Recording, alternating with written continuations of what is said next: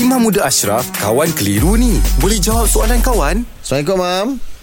Waalaikumsalam warahmatullahi Okey, Mam. Ada soalan daripada Norlina binti Makno. Mm-mm. Ada pertanyaan. Dia kata, uh, adakah dibolehkan untuk saya membatalkan solat secara tiba-tiba kerana saya baru sedar kiblat salah arah ataupun saya baru sedar saya mengenakan telekung secara terbalik? Uh, Okey, betul boleh telekung terbalik tu tak ada masalah. Asalkan tutup orang. Ha, betul? Okey.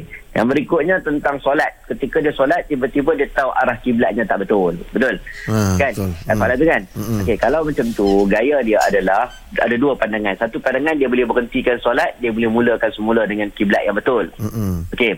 Ha, tapi pandangan mazhab Syafi'i kalau jadi yang muktamad ni adalah hmm. maka dia palingkan wajahnya menghadap ke Masjidil Haram semula. Maksudnya contoh dia tengah solat, tiba-tiba dia nampak arrow tu tersilap. Dia pusing badan dia Hmm. terus menghadap ke arah kiblat, menukar ijtihad yang baru, Oh. menukar pandangan dia yang baru. Ah. Ha, tanpa perlu dia berhenti solat.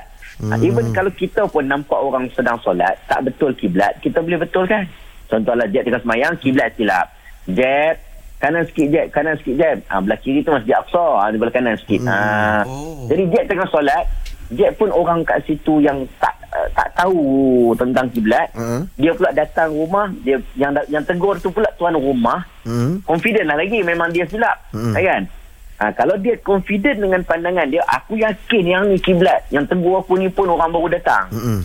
Ha, maka dia teruskan solat tanpa perlu dia alihkan badan dia Hmm. tapi kalau dia yakin orang yang sedang tegur tu adalah orang yang duduk kampung tu duduk rumah tu Hmm. ha, dia boleh pusing terus tanpa dia tanpa dia berhentikan solat pusing bergerak menghadap ke arah kiblat yang betul teruskan solat sampai habis Oh. Okey, Mam. Eh. Terima kasih, Mam. Alhamdulillah. Selesai satu kekeliruan. Anda pun mesti ada soalan kan? Hantarkan sebarang persoalan dan kekeliruan anda ke Sina.my sekarang.